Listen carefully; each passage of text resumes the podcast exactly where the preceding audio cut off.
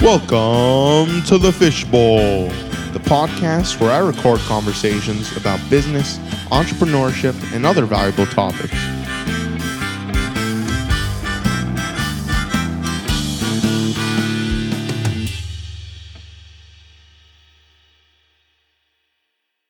Fishbowl episode 9. I'm here today with a very special guest, a magician.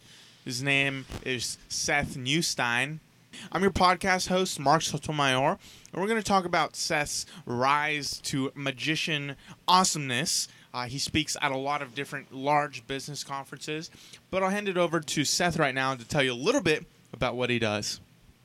Oh, thank you, Mark. It's a pleasure to be on your podcast. Uh, and actually, that's where Mark and I met. Was I attend and perform at a lot of different networking events around town, and so I actually have a, a partnership with the Me Group for their for their networking events for their Me University, and I help come and help make those events a little bit more interesting, a little more meaningful for people.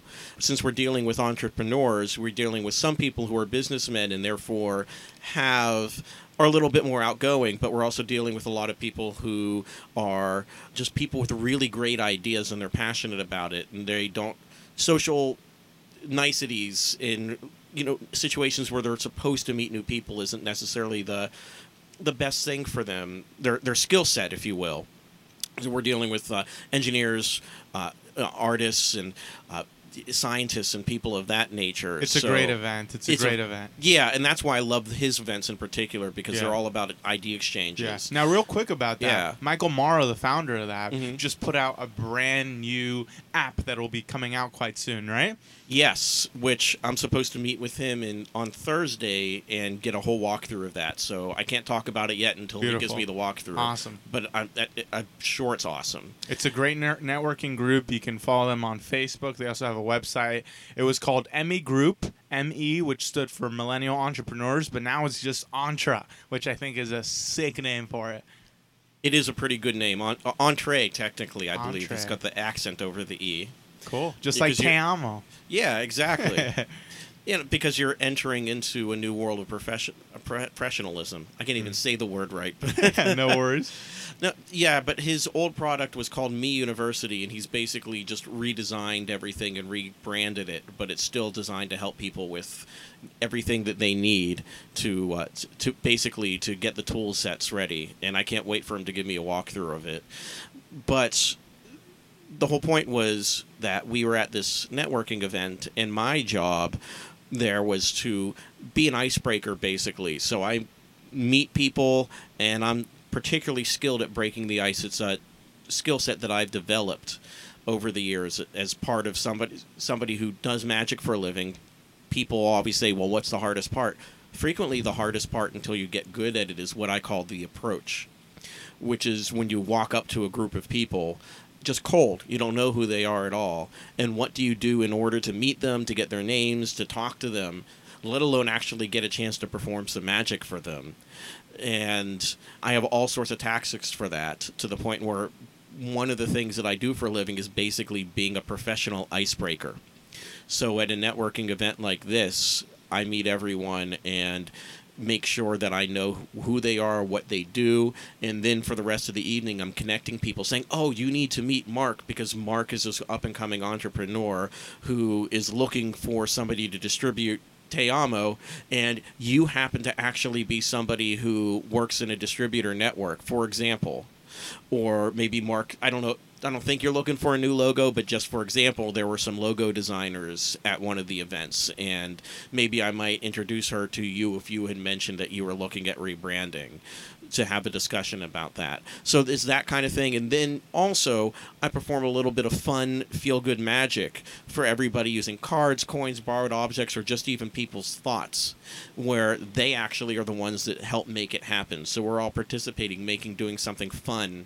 Uh, the focus for a few minutes, and then by the time I leave, the ice is broken. We're all relaxed. Our guard is let down, and then we can actually exchange ideas because that first awkwardness of meeting people is now shattered and we can actually just be friends and exchange ideas and basically network the way that we're supposed to be there for it. So that's what I'm doing there, and I take that same thing for Absolutely. close up to a lot of uh, other events as well. So I perform at a lot of client facing events. Yeah, and just to add, Yeah. I've seen Seth perform twice at two different networking events, and before he performs and after he performs, there's just a whole different vibe in the room, a different level of camaraderie, so to speak, as well as uh, in-depth networking that happens before and after. He really does break the ice. Oh, thank you. It, you know, it's funny. I rarely get feedback other than observing how people behave. So it's, I'm going to quote you on that. I'm putting that on my website Perfect, beautiful. because that's really nice to know that it's successful. In fact, that's part of why we became friends because I like you legitimately, Mark. Mm-hmm. You're a really cool dude. I like you too, Seth. and even be, even before I, you ever saw me do magic, when I just came to a couple of the events before I came on as a partner, we just hit it off and became good friends. And now that you've actually seen me in action, like you said, it it really helps the room, and I've been introducing lots of people to you. And so, thank you for having me on the podcast. It's a nice uh, a nice gesture of thank you for that. oh, thank you. Yeah, and and that was actually part of it too, where you said you see me perform two times. You're not counting all the close-up magic that I've done mingling around for people, but in the middle of each event, I do. Uh, it's not really a stage presentation per se because we're not on a stage, but we gather everybody in the office environment or in whatever environment that we're in, kind of in a little bit of a semicircle. And I, I also do public speaking and I give talks on change management. Uh, actually, I have a talk that I tour around the country called Owning Change or Making Change Work for You and it's all about a new concept of how you can actually be empowered by change and how change should be adapted to your situation as opposed to you trying to be forced to change to fit a change. It just shouldn't work that way.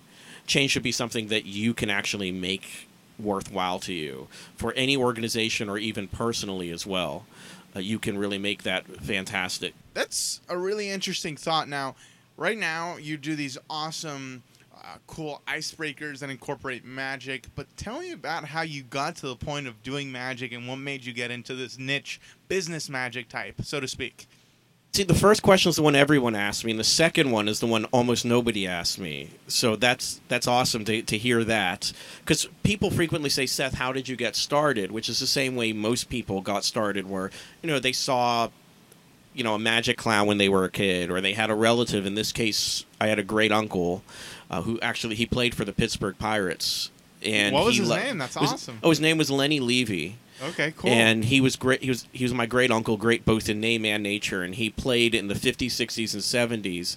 Originally, he was a catcher, and but he had an eye for talent and coaching, and he was a scout. So actually, he scouted Mazeroski, discovered him, and trained Wow. him up. So Mazeroski was his protege, and he also coached people like Wagner and Clemente and all those great other great players from the 50s, 60s, 70s. They all knew him really well. He was their batting coach in particular, and he also was the third baseman coach. So he coached the 1960s World Series that we won, etc. He used to fly in from the old timers games in the 80s, and I would sit in the dugout with him, and he would perform what you and I would consider to be really bad uncle magic, right? but he was trying very hard. And, but I loved it because I was five years old and I was sitting in the dugout with all these great players, and he was performing magic for me. And he would do things like uh, his version of the cups and balls or pull coins out of my ears, that kind of uncle stuff. And it was just wonderful and it inspired me. My parents bought me magic kits, and I became the kid who did all the kids shows around. And I don't do kid shows anymore. I haven't done a kids since I, show since I was a kid, except for maybe once or twice a year I do something for charity, but that doesn't count. Uh, I don't even know how to do a kid show anymore. It's a completely different skill set. wow. Uh, which brings us to your second question, which is in the corollary question of why didn't you stop, like most people do after they get bored with it when they're kids. yeah. so I, I just was always a theater person. I played music as well. I always was involved with helping putting on theater behind the scenes. I have a bachelor's in information sciences and a master's in project management. It's called a PMP or project management professional. It's a master certification from the Project Management Institute, uh, and it's a proper master certification where you need a, a bachelor's and years of experience and i have to keep up to date with it and earn credits every year and i still keep that certification active. And that's how I earned a living for most of my life was I started off as just a, a database guy or a programmer, kept finding myself in charge of situations, and I actually helped a few save a few companies from bankruptcy and uh, also worked on some very innovative entrepreneurial products. Uh, in the early 2000s, I worked at a company where I was one of the leads to help invent modern big data as we know it. Although we didn't call it back that Tell me back about then. that experience. Oh, that well, that was interesting. Was so. This was a company that in the '60s founded from a from a CMU startup, basically. Can you divulge the name of the company? Yeah, Management Science Associates. Very Well, they were called Market Science Associates back then, but when they got into more products, they changed the name to be more universal. And they, so they started from a CMU project that the still owner and founder created, which was basically he invented the concept of business forecasting and data modeling as we know it today. And so he created a company to do that, but that data, that forecast, is only as good as the input data for it. So if you're getting garbage data in for your forecast, your forecast is not going to be very meaningful. So he created something he calls a data factory, which basically takes distributor information from all over the United States and Canada for various products, and those then get sped out into flat files because we're talking about terabytes of data, petabytes of data in some cases, depending on the client. And you have to massage that data and check it for accuracy.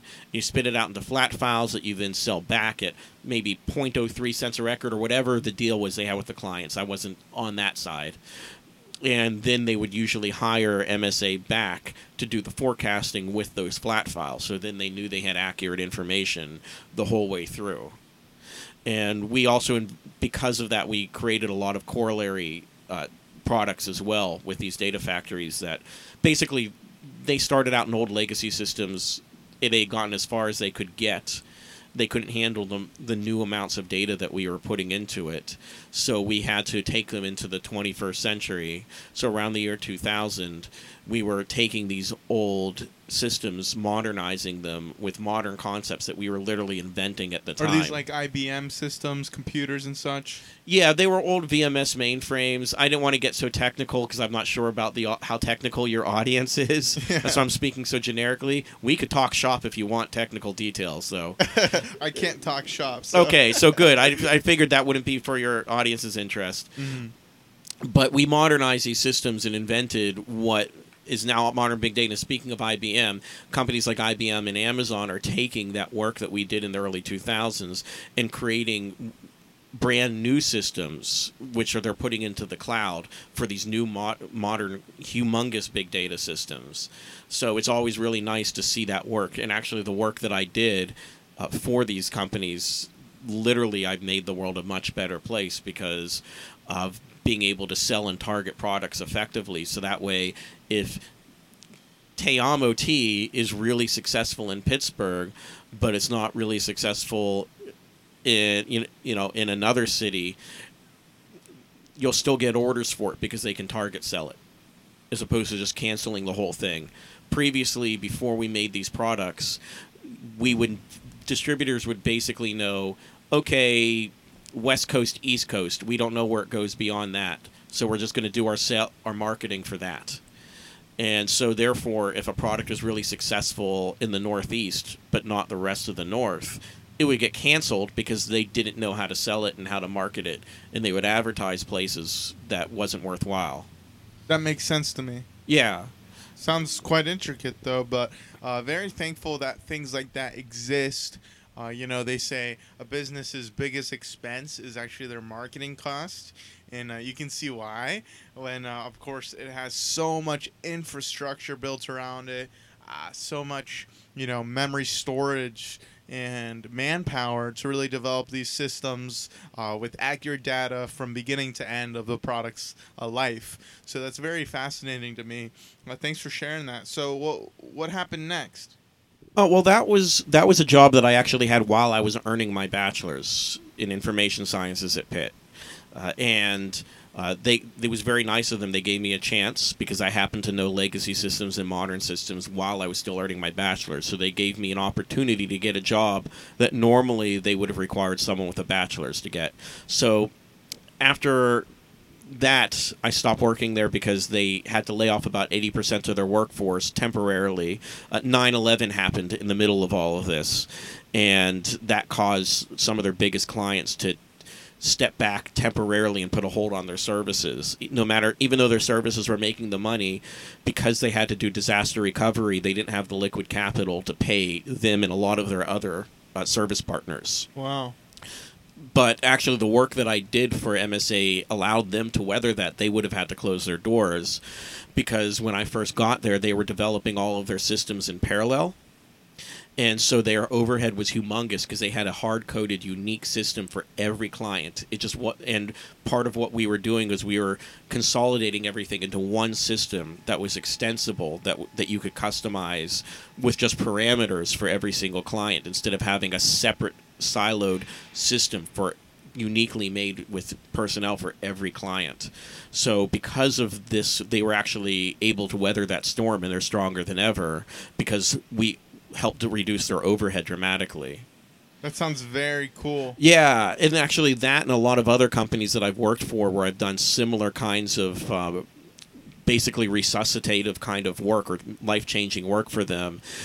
I do a lot of public speaking, like I mentioned, on change management, and is talking about how you actually take these experiences and you can find basically what the secret sauce is, what it was that I did that was similar abstractly at each one of these companies formulaically, so that way you can apply that to your life and to your organization as well. So you can make a change. Like, for example, they had a change where their product took off astronomically and they just threw bodies at it and their overhead was astronomical it was just unsustainable and i came in and said this is not the right way to handle this change pitched it to the bosses and they said oh my god if you really think you can do this please and i got to hand it to them for being good bosses with the foresight to let me run with it and suddenly we were redesigning their entire way of doing things because we adapted that change to fit them we owned that change we said, "Hey, we're going to take this change, this great, which was a great change for them abstractly, right? Their product was really successful. They had more clients than they knew what to do with it, but they didn't have the right response. They tried to force themselves into that situation by throwing bodies at it. They didn't analyze it critically and say, "How should we re- how should we adapt this change to make things better for our clients and ourselves?" They're a company that what their skill was, they thrived on innovation they thrived on unique ways of thinking. So I said, let's do what we do for our clients for ourselves. And we redesigned our whole way of doing things, and that was a way. That's a way that you can approach change management. And I and I ta- I have a whole keynote that goes on for an hour. Yeah. Uh, with a few uh, mind reading examples to keep it a little bit more interesting that are illustrative of the things we're talking about. So I might get Mark on stage, for example, and have the audience throw a whole bunch of changes at him that might seem overwhelming. And using the strategies that I s- instructed, he'll actually come out with a successful resolution. Wow. And be able to actually do what we predicted, which will lead us all to, to mutual success. I've never heard of any uh, keynote quite like that. Yeah, it's a lot of fun. So that way, it's you're getting some information and you don't rem- forget it. You don't zone out because you're going to remember it. You had a unique experience that actually is uniquely tied to what we're talking about. Uh, because the thing is, when I say mind reading, I use that as shorthand. Mind reading's not real. I apologize to any listeners who think that it's real. It's not. I've tried to convince every girl I've ever dated I can't read her mind. I don't get on stage and pretend. so there's all sorts of psychological subtleties and interesting things you can do uh, to make that, to simulate that. Mark saw me do some of that. Just what was it last week? Yeah, just last Yeah. week at one of these networking events, where uh, well, I'll let you describe it instead of me describing. What what what do you? So what happened at that event?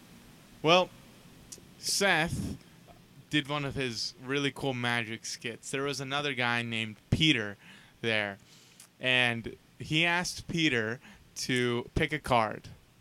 Is that correct? Oh, you're thinking of a different circumstance, but that that was a cool thing too. That was, it was when somebody thought of a name. This is Ah. the, the whole thing. That when I did a presentation for Yes. the whole audience, that was a cool thing too, though. Yeah. Um, but nonetheless, uh, I was actually eating during that time, so I didn't pay super good attention. Oh, I see how you it caught is. me red-handed. I'm sorry. but uh, why don't you tell them what happened? It was cool. It was phenomenal. Oh, well, we use psychology to determine a name that somebody was thinking about. So I asked him a series of questions that he answered silently in his head, and I observed his body language to figure that out. But the presentation was tightly coupled with the reason we were all here. We talked earlier about networking and ice breaking, so I was giving everybody a lesson in reading body language. It was a bit of a hyperbolic lesson, so we got a guy that I felt was particularly emotive up that people could really watch and observe his reactions. He was emotive. yeah. See, you knew you you did pay attention. You do remember. and he, I had him just think of any first name. It didn't matter what it was, just to keep it simple, a first name. And then asked him a series of questions, and I observed his body language. So I tried to figure out like male, female, based on the way his body leaned when I watched when when I watched him. And I also How observed did his body lean? Oh, so for example, this is actually a common interrogation technique where you will move your you'll, you'll take a binary decision like a yes no decision or in this case a male female decision and I gestured with my left hand when I said the word male and with my right hand when I said the word female. By the way, there's no meaning behind that. It could have been either been either way. That's just how it came out. So whichever way when I asked him to think of the word male or female is associated with the normal gender traditional gender association of that name he then leaned very hard towards my left hand because i had gestured gesticulated basically with my left hand as that. And my dad actually taught me this. He's an attorney and he used to grill me when i was bad as a kid. When I, when I did something and say just yes or no. You know, did you do this? And he would actually gesticulate a yes or a no. And he watched my eyes lean to uh, to a yes even though I lied to him as a kid and said no. And Wow. yeah and he could call me out on that. So I asked him a bunch of questions like that to basically figure out the name that he was thinking of. And it was tied into explaining to people that they should be paying attention to people's body language uh, so that way they can communicate more effectively and share ideas and therefore network more effectively. So that was kind that that was how I tied that into what we were doing. And that's actually what I do for a living more. I mean I love doing the pure entertainment. I would much rather to be fair come and do pure entertainment at an event. You know eh, I do mostly corporate events and occasional upscale private events and I do a lot of client facing events and things of that nature obviously holiday parties things like that as well. That's very cool. but the one of the premium ways to, to make this more interesting and more valuable is to uh, provide a mes- message and so for client facing events as well it's providing that message and tying it in with their brand so maybe you make help make an impossible magical keepsake with the Te Amo brand all over it maybe i produced a bottle of Te Amo from nowhere and uh, and handed it to you as a product sample. And then while you were sipping it and we were talking, I did something cool with Mark's business card and left a little um, prediction on the back of it. And then that business card of Mark's becomes a, keepsake, a souvenir that that person keeps in their wallet. And when they go to a party, they say, "You know, I was at this cool thing where I drank this delicious tea, and I remember it's delicious because here I still have it in my wallet. Let me show you this guy's business card where he wrote a prediction. He had this magician that wrote this prediction on it, and then they're telling a story, and they have this positive association with your brand and the experience, and they're show, and that's the best mar- marketing you can have is word of mouth marketing, positive word of mouth marketing, which is the hardest thing to generate for people, and the hardest thing to get people to do is to talk about positive experiences. And there they are carrying it around. I've met people literally 20 years ago. They still have something that I did for them, either a playing card that was signed, or somebody's business card, or something that was created impossibly that had a picture of the product and the logo on it, and they're carrying it around in their wallet still and telling people about it. That's really cool. You mentioned how a positive emotion is something that's terribly difficult to get people to talk about. That there's a statistic that goes along with that. Do you know it?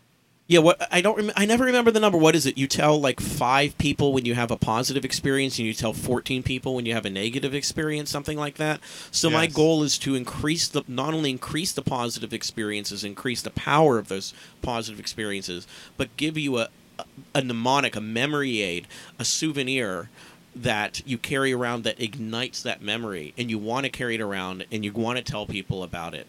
Because if you've ever been to a party and David Blaine comes up, which happens all the time, or you know, Penn and Teller's Fool Us come up, or even just you're bored and you just open up your wallet and say, "Let me tell you this story," or iced tea comes up and now you know somebody people you know somebody's being served iced tea and they go oh my god i'm now per- permanently have this memory association with iced tea. In fact let me show you. I carry it around with me in my wallet. And let me tell you Te Amo iced tea is the best iced tea because i have this wonderful memory association. Plus it's delicious. I mean i do like your iced tea but but it helps if they have a positive experience with it. Coca Cola spends millions and millions of dollars every year just trying to create positive memory associations with their brand, with their logo. So that's what I try to to do for people as well. That's a beautiful thing, Seth. So you're talking about how you are a source of marketing for people to generate the best type of marketing word of mouth. That's something my business often tries to do because it's the only thing we can afford to do, right?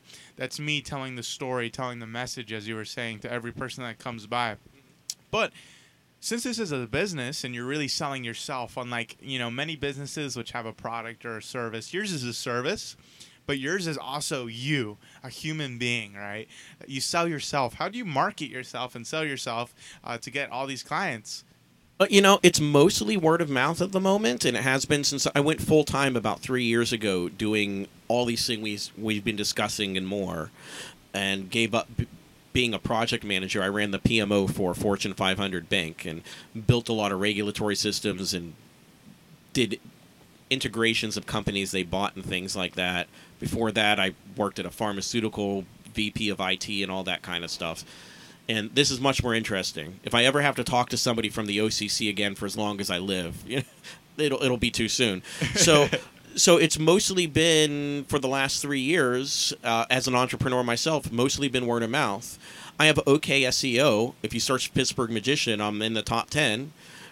But for but it's mostly word of mouth. So the way I do it is uh, I do the same thing for myself as I do for other people with that word of mouth, where I might give you my business card with a prediction on it, for example, or help create something magical at an event that you keep and then go man you know that was a great idea. Maybe i should hire a magician at my company's next event or for my next milestone birthday party or my next client facing event because that's a great idea. And you have that thing that you kept and it might have your logo on it but really tiny in the corner will have my logo on it which is my name. And so i have a pretty unique name seth newstein uh, as far as i know the only one in the world Wow. yeah, there's a there's a Mark Seth Newstein in Florida, but that's it.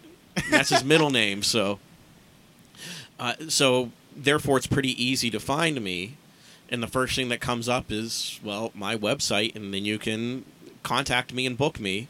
That's very cool, man. Yeah, and uh, and you asked me to do a little fun demo for you of that kind of thing here. Yeah. And uh, so I actually wrote on the back of my business card here a little prediction. Oh, Mark is so s- smiling so oh much right now. He can't this even is wait. gonna be great. We He doesn't even know what we're to do doing. So Seth's about to perform some magic through Well- the airwaves for you guys, the Yeah, so audience. So it's a little bit of predictive. It's not really mind reading, as I said. Instead, this is kind of just a predictive thing based on what I've learned about Mark. And just to make it clear, we didn't set this up in advance. You have no idea what we're going to do or anything, right? That's true. Okay, great. You always have to say that on the radio so people don't think otherwise. Yeah. And I've just got a few objects here. And actually, let me grab your harmonica, too. Okay, great. So I've got three objects here, and they're your harmonica, my wristwatch, and this uh, this nice little and real cross quick, pen. uh, people are probably listening like, what? What's a harmonica? Like literally a harmonica. the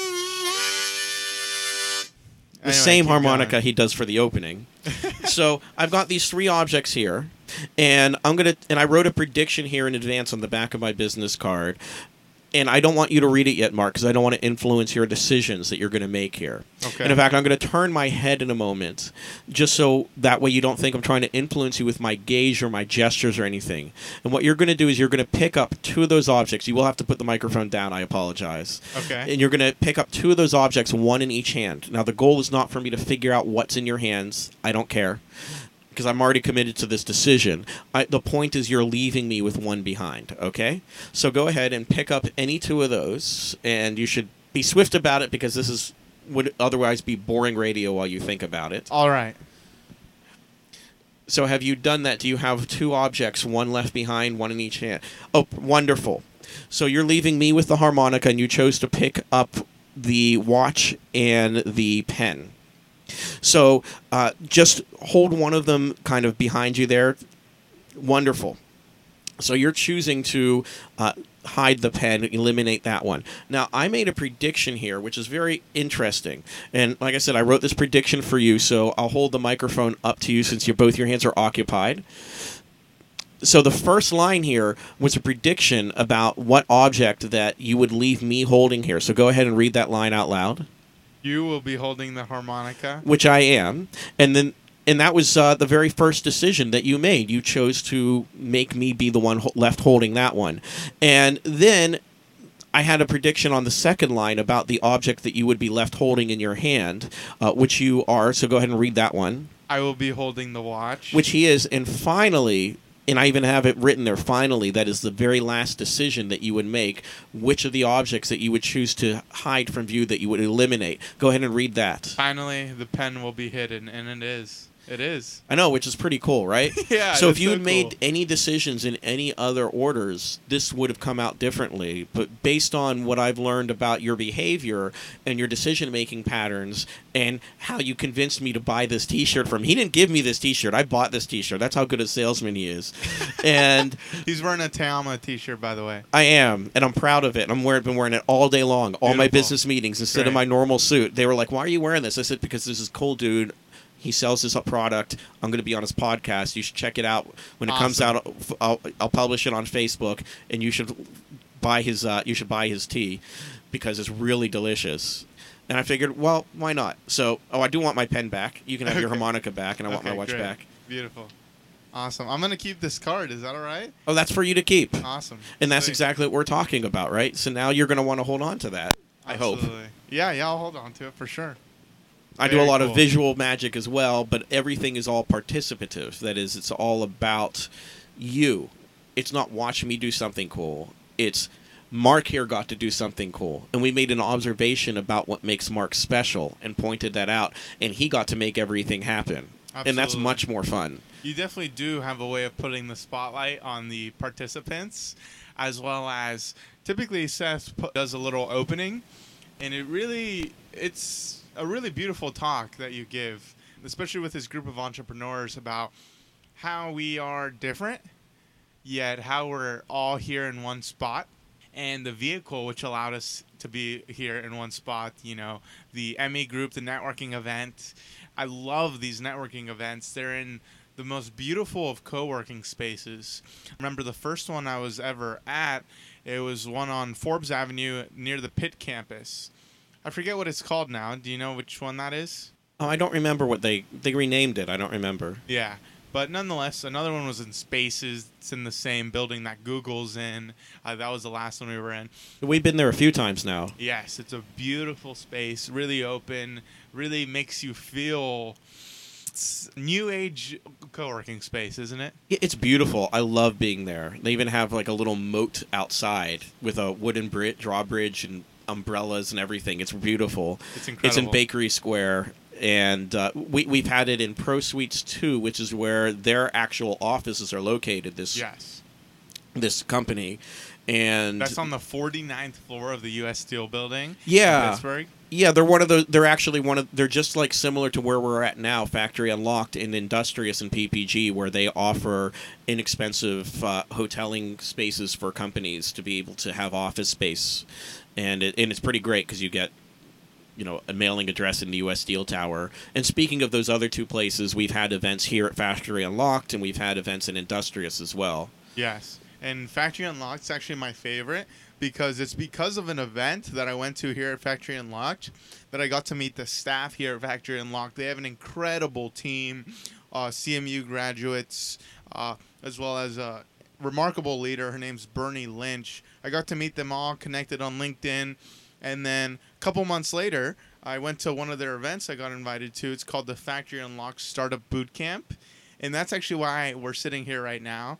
Um, they had a mentoring, uh, so to speak, uh, speed dating kind of with mentors, which you got to pass through all these different mentors that you know Bernie and the team assembled. Uh, very talented people, specialized people in different uh, realms of of business that you got to speak with. Really got to mentor you through certain specific, uh, you know, aspects of your business for ten minutes at a time. And at the end, the mentors picked first, the second, and the third place for which uh, business they were more most impressed with. They weighed a lot of different things, but Te Amo, my organic tea business that plants a tree for every bottle we sell, ended up getting second. So now I got a six month membership here and uh, Factory Unlocked, and that's where we're actually having the podcast right now. And I'm a big fan of planting trees, by the way. That's actually something that uh, that my the culture that I come from, we do a lot of that. Where uh, when somebody's born or somebody has any kind of uh, special occasion, instead of a instead of a normal gift, frequently what it is is we planted a tree in your honor, and you get a little gift certificate for that. So that's another one of the reasons why That's I'm a big fan of Te Amo. What Not just culture because is that? oh, uh, the the Jewish culture. Okay, very cool. Yeah. Yeah, there's a lot of, you know, make the desert bloom kind of sentimentality, make the world a better place. So we planted a tree in your honor to make something wonderful where nothing used to be. Maybe we should start planting trees for Te Amo milestones uh, here and maybe my property or something. That'd be awesome too. Would be cool. Wow. I love the story behind that. yeah, and um, a- actually, that you reminded me of uh, of a couple of other things while we were talking about that. Go for it. because it's this isn't while we're here talking about business this isn't there's also a lot about giving back into the community and so I I know you're aware that I do a lot of charity work as well uh, and speaking of, of oh before I get onto that, just so everybody knows, if you come to the networking events, uh, you know, feel free to reach out to, to me or Mark for more information on those. They are free, by the way. There's no cost to those because I go to a lot of networking events where you have to pay to get in, and these are not. Yeah. So these are really fantastic for that too. It's free too, and you'll meet some fascinating Yeah. people in walks of life in the way business I look at it that you'll never not meet. only is it free, but they pay you. They pay you with the experience of being up on, you know, uh, the the one of the highest parts of Pittsburgh. The people you'll meet, the incredible people you'll meet. There's free booze. There's free food. Uh, two of my favorite things. You know. It's true. Two of my favorite things too. Although since I'm working, I'm never drinking there, but I get to drink all the beer that's left over afterwards. I got a whole case go. of it last time. Beautiful. that was awesome. Still going through it, but but speaking of giving back and doing a lot of those kinds of things, actually, if anybody is interested. Uh, if you don't mind, I'm going to give a little Go bit of a for it. plug for something. I'm not making any money on this. I'm actually losing money on this. I'm doing a. There's uh something called the James Bond Soiree. We're doing our seventh annual one this August 25th. And what it is is we're taking over all of Cake Nightclub and for an entire night. And before that, we're having a yacht party. Although I believe the yacht tickets are now s- sold out, sadly. But it's a benefit for the National Kidney Foundation. We're having our seventh annual one this year, and I'm one of the hosts for this. So I'm hel- helping organize the whole thing. With my project management experience, I wind up helping a lot of events happen at all that I wind up working at as well. Although I'm donating my time to this one. And so I'll be doing James Bond themed magic the whole time through. I actually have a perfect replica of the golden gun, and I'm going to be dressed up as the man with the golden gun. And Great. people are going to be signing things and shooting holes through them magically and all sorts of things. It's going to be a real good time.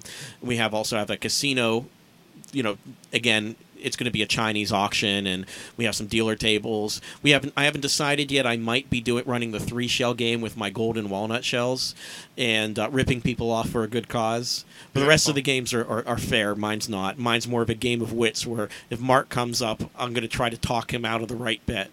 Uh, or talk him into the wrong bed or something like that. Oh, or if you come or, or if you come up, I might make like the lady always win and the guy always lose or something fun like that. Uh, it just depends. But uh, I'll also be walking around just doing cool James Bond themed magic the whole time. We're partnered with Pittsburgh Fashion Week. We're having a James Bond themed fashion show where people are cast to look exactly like all the Bond girls and villains. And we got a guy who makes a living literally being James Bond. He looks exactly like Daniel Craig. wow. Yeah, he goes around to trade shows pitching products for people as Daniel Craig and Hmm. James Bond, and he volunteers and flies in for this every year too. And all these people after the fashion show will be walking around for photo ops and stuff like that. And the cost isn't that bad either. I think just to get general admission, it's thirty-five bucks, and if you buy blo- blocks of tickets, it goes down even less. But if you just look, search for James Bond Soiree on Facebook, you'll find. Or said, ask me for a link Yeah, that'd be and I'll awesome. send you a link. Like I said, I'm not making any money on this. I'm just trying to raise money for the National Kidney Foundation, and we can all have a great time in a nightclub for the occasion as well. That would be So, awesome. Yeah, so thanks for make, letting me make the plug. By the way, it's just people always say, "Hey Seth, where can I see you perform?" And I don't do that many public appearances.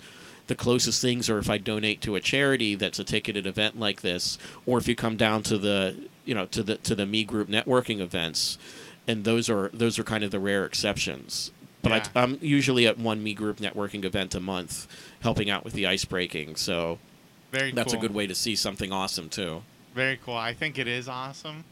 Uh, that's very cool how you're now a partner, you mentioned. Yeah, yeah, we, we have to work out a lot of the details, but we're we're promotional partners basically, That's where we want to see each other succeed. Uh, I actually help run an online magic school, where coincidentally a lot of the technology and methodology they're using for that for the Entree app, which is formerly called Me University, is literally the way that they have it set up for, for teaching courses and, and being able to buy or watch uh, individual things that are useful to you a la carte or pay mentors. So I've literally already helped a startup create this, which I still, you know, am a mentor in it myself and help keep running behind the scenes all the time. So for, for Mike, it was like, wow, you, you've literally done what I'm already creating here. Let's see if we can put our heads together and help this new venture succeed. Because I believe in it. I want to see this happen. I want to see more startups happen. I want to see more businesses happen. Selfishly, even if nobody hires me for it, I just like making the world a place where that I want to live in and that the people I care about want to live in, a better place for everyone. So helping out startups and entrepreneurs is one of the ways that I'm skilled at. So it's one of the ways of me giving back and making the world a better place too. Just like Mark is here finding ways to do that too. Awesome. Sweet. So, Seth, what's one way that's pretty effective to read someone's body language to kind of see what someone's thinking? Well, we kind of discussed a few of those things too. Uh, so there's other things too that are really basic things. Uh, for example, if you're talking to somebody and they lean way back from you, then they're distancing themselves from you. Whereas if they lean in and they're looking you in the eyes as opposed to leaning back and looking somewhere else, then they're engaged in what you have to say. That's something that's basic. Uh, footwork is very important too. That's something that a lot of people ignore, and I spend time doing intentionally. Uh, I think we've actually had a discussion about that at, at these networking events, where what you do is when you position yourself in a networking event, the idea is you don't want to have a closed conversation with someone, but you still want to make them feel engaged that what they're saying is important to you and that you're listening. So what you do is that you plant one foot and turn it towards the person or the group of people that you're talking to or talking to you, and then you have another foot that's intentionally planted away from them. Normally, if pe- feet are planted away from people, it's a sign that you're trying to distance yourself from them. Whereas if your feet are facing someone, you're engaged with that person. So by d- planting one foot towards you and one foot away, what happens is it forces my body to pivot mostly towards you, and, but have part of my body pivoted away. And then I turn my head to look in your eyes so you see that I'm engaged. And then people will see, they'll say, oh, this person, they're engaged with this person, but it's not an exclusive conversation. If both of my feet were at you and I was pointed directly at you, it feels exclusive and you feel Yes. awkward interrupting. If I'm half open that way, I'm literally being welcoming, saying, hey, it's okay, come on and join this group. So I'm always standing that way at a networking event because even though I'm usually engrossed in what you're saying and I'd actually rather talk to you one on one because you're so fascinating, Mark. And I'm not just saying that it's true. Technically, I should be welcoming people in, so I'm going to stand that way intentionally, and then people will feel more at ease walking up and trying to engage our conversation. That is a very good point. Yeah, and especially when you're in a circle of people, that makes it easier for somebody to walk up to the circle. So you may have noticed when we're in a circle, I'm frequently the person people walk up to if they're going to break the ice. And the reason is because I've made that opening for them. Everybody else is standing pointed at each other in that circle. They're intimidating because they've made it clear through their body language that they're focused on the other people. A I'm the per- I'm- point. I'm the person who's intentionally through my body language made it welcoming. You don't even know that consciously unless you know these kinds of things, but subconsciously you pick up on those things. You'll say that person seems welcoming. I don't know who to talk to. I need to talk to someone. I'm going to talk to that person. He's talking to all these interesting people, but look at him. I can just walk up to him and he'll get me involved. You just subconsciously feel that way. What else? So, oh geez, so we we can go on for ages. Uh, so we're we were talking. Of there's like the whole arms cross thing. If somebody has their arms crossed, and I, th- this is another one of those things where my dad used to te- teach me this when I would sit there and he would lecture me about things when I was bad, or we are just talking in general. He would say, "Seth, uncross your arms." and I would not understand because I thought I was just being comfortable. But what happens when you have your arms crossed is, and you should try this out as an exercise for yourself. Relax and just pay really close attention to your state of mind, and then cross your arms firmly for a while, and then think about how that affects your state of mind. And also think about when somebody's standing to you and they have their arms crossed, how that makes them feel, as opposed to if their arms are by their side or what their hands are doing in general is going to give a different feeling. So crossing your arms is basically kind of like a closed-minded kind of a thing. And it's almost an aggressive stance, like a challenging stance, and it affects the rest of your body as well. It hunches up your shoulders. So somebody with their shoulders hunched, they're more aggressive, they're more on guard. Somebody with their shoulders down, they're more at ease, they're more open to you. With their arms open or their hands gesture towards you or their palms towards you, things like that. These are different ways of being open or closed to somebody in a conversation, or different ways of showing that you're aggressive or you're afraid or you're timid or you're just not comfortable. There's a there's a lot of subtleties involved here, but these are just start paying attention to these kinds of things when you're talking to people in your body language and in others. So Mark is sitting here right now, and he is leaned back, but that's because he's comfortable. He's reclining. As if we were standing and he was leaned back, that'd be different. But he's reclining in a comfortable situation. So he's taking a position of authority. He's being a bit of a leader by being comfortable and leaning back with a with, kind of one hand on his side like that. But he's also got his. Uh, but he's also got his arm kind of comfortably leaning, holding the microphone towards his mouth, and he's nodding a lot and he's smiling. Uh, his, his eyes have that kind of the, the the pupils dilated, so they're open, so he's engaged, and he's got that squint from his smile from, from his eyes because he's his natural smile, which tells me that he's having a, actually having a good time and not faking that smile. This is incredible. I'm learning Yeah. so much. I'm fascinated. So he's genuine. He's not disingenuous about anything. And his head is actually inclined and leaning towards me. So he's actually listening and he's engaged with what I'm saying. So that that's a way that he's even though he's reclining, he's showing me that he's still engaged. And so so that's very interesting and yeah, I mean his feet are just up all over the place, but that doesn't count because he's reclined. Uh, this, so this is incredible. I mean, some of these things, after you say them, they're common sense. But when you're thinking about it, it's hard to distinguish because you're so used to people, you know, just being people, just doing their own things around you. You don't think that maybe uh, because they're in interaction with you, that that affects how they're being. But I'm starting to think, you know, at these networking events or just in life, when people are, for example, do have their arms crossed or anything, they're defensive, so to speak, right? Right.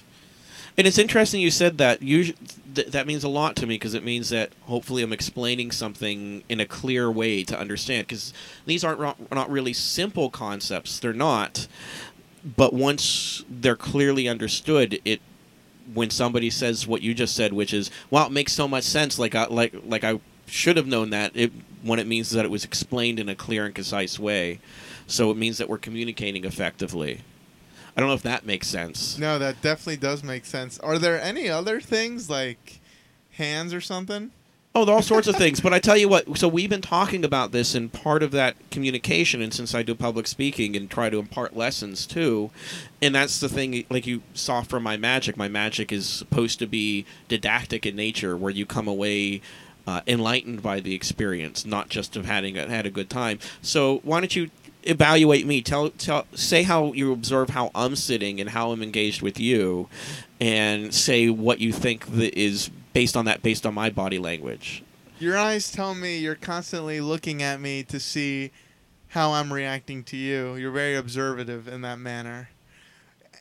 I think the way you speak, I pay attention more so to that. The way you speak is one of definitely trying to make other people understand what you're saying. And I feel like that comes um, from two different things because you're quite intellectual.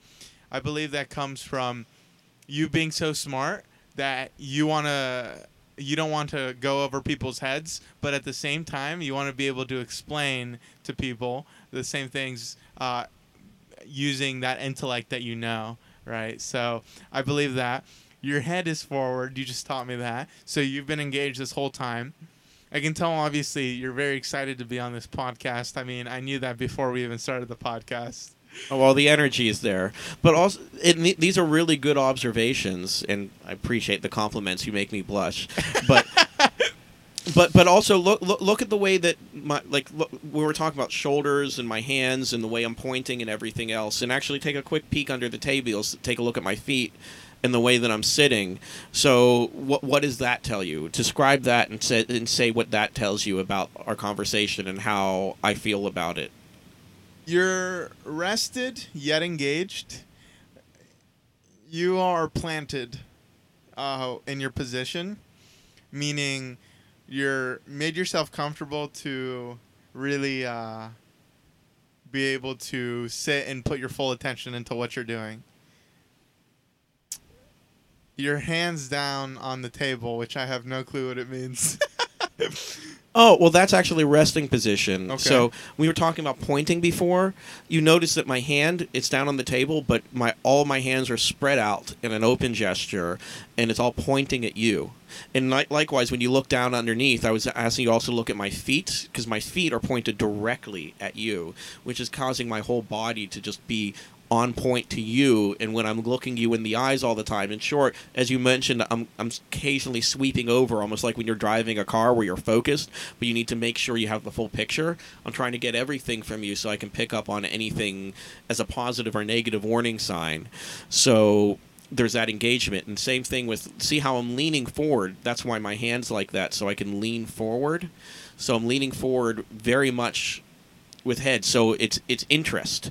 It's not just that I'm paying attention to you. It's that what you're saying is important and of interest. Are you get? Are you picking? Like, is that the feeling you had for me? Because that's what I'm trying to convey. Oh, with my body language. oh yes, you're very much trying to pick up on everything. which is very cool. Yeah.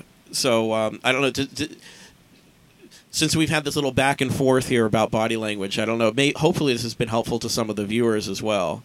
And these are really useful to me in business, in day to day life, in any kind of relationship, both social and business or mixed. That's kind of part of why I went into business for myself was to be able to pick and choose who I get to deal with. Like I said, if I ever deal with a federal agent again, it's too soon.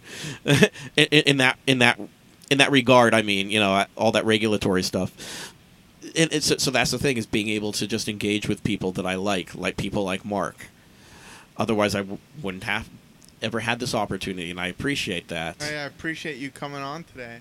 So there's one thing I love to ask people right before we finish our podcast. It's what's your favorite quote and why? Oh man, you should have actually prepared me for that one. I That's don't know. what- that- see, I don't like preparing people for this one. if you ask me 10 minutes from now, it's going to be something completely different. So this is just a good quote. Okay. But there's a quote that uh, Jim Rohr, the ex CEO of PNC, while I was working there, was very fond of, which I think was appropriate to what we were talking about here, because he was he he was fond of saying that his job was to shed light where none is needed. And that was his way of making humor of the fact that frequently his job as the leader was to point out the elephant of the room or to talk about the positive things or to enlighten people or to elucidate people into things where people felt that no light or insight was needed. You felt that you were comfortable socializing with people, but you've learned all these things, and you said, "Oh my God! Now that you said it, it makes so much sense. Like I knew it all this time, but didn't." And that's kind of that same thing was being able to elucidate, to shed light. That's a very valuable skill, and that was a very valuable lesson that I learned from him when he would say that. So in essence, to not only teach people, but a step deeper, to allow an environment for other people to learn from, and in that case, you get sort of an enlightenment versus, uh, you know, information being thrown at you, and that's the method of learning. Right, but it was also a method of presentation for success. Because how often has somebody told you something that you need to hear and you hate that person for the rest of your life because they were such a jerk about it, right? And they go, remember, "Oh, yes. I'm such a straight shooter. I tell it like it is." No, they're being a jerk. Right? I'm sorry, that's just that's just how it is. But if you say it in a fun way and you lead them around to that, so that was why he was saying his job isn't to tell people that they need to hear something. His job was to shed light where none is lead needed, which is literally saying, "I'm going to tell you something that should be that is obvious to me." But may or may not be to everyone else, and explain it so that way we can make money on it. But I'm going to tell you in a way that you're going to like, and you're going to enjoy hearing, and you're going to remember it. Absolutely. And then you'll like me better for having told you that thing that you actually needed to hear and you didn't even know you needed to hear. And that's a big thing too is root cause analysis and analytical analysis of getting at what the heart of problems really are. That's tough. That's a yeah, tough thing. that that's that's a skill to develop, and that's actually why I went into all the different things that I went Absolutely. into. Now, I had a quick question, uh, another one to ask you that came into my mind, just because I also want to talk about it. So, we were talking about something that someone told us that we didn't want to hear, right? Yeah. Or that was, you know, maybe rude to hear. And I've certainly gotten in trouble plenty of times for that For too. telling other people that? telling people literally answering the question they ask. They say, "Help me with this thing," and I say, "Well, in order to help you with this thing, what you're going to need to do is you're going to need to get liability insurance, which means that you're going to have to start, you know, being up to code for safety and things like that." And now I'm the messenger telling them the thing that they even want to hear. And you know, Yeah, absolutely. Now, uh, indeed, with that, I used to sell knives, and when I sold knives, I there was this two week period where I didn't do very well, and it's just because I wasn't putting that much effort into it. So this one other top uh, knife seller, his name's Hank. He's a couple years older than me, and he's a beast, like multiply, uh, multiple times better salesman than I was uh, when selling knives. And he comes up to me. He's like, "How'd you do this week?" I'm like, "Ah, you know, not too good." And he looks at me and he said, "Stop being a pussy and hit the phones." And then he walked away. And then I was like, "You freaking asshole!" Like in my mind. But then it struck me so deep and it was so true and it was so raw and it was so everything that I'm like, you know what? I am being a pussy. I need to hit the phones. well, you know, sometimes you need that shock. Yes. You know, there, there's a skill in telling people things nicely. There's a skill. There's that skill in the Socratic method in getting them to come around to the right answer themselves. I mean, I, I had two best friends that became nurses, and I was telling them for years that they should be nurses because they have the right personality for it.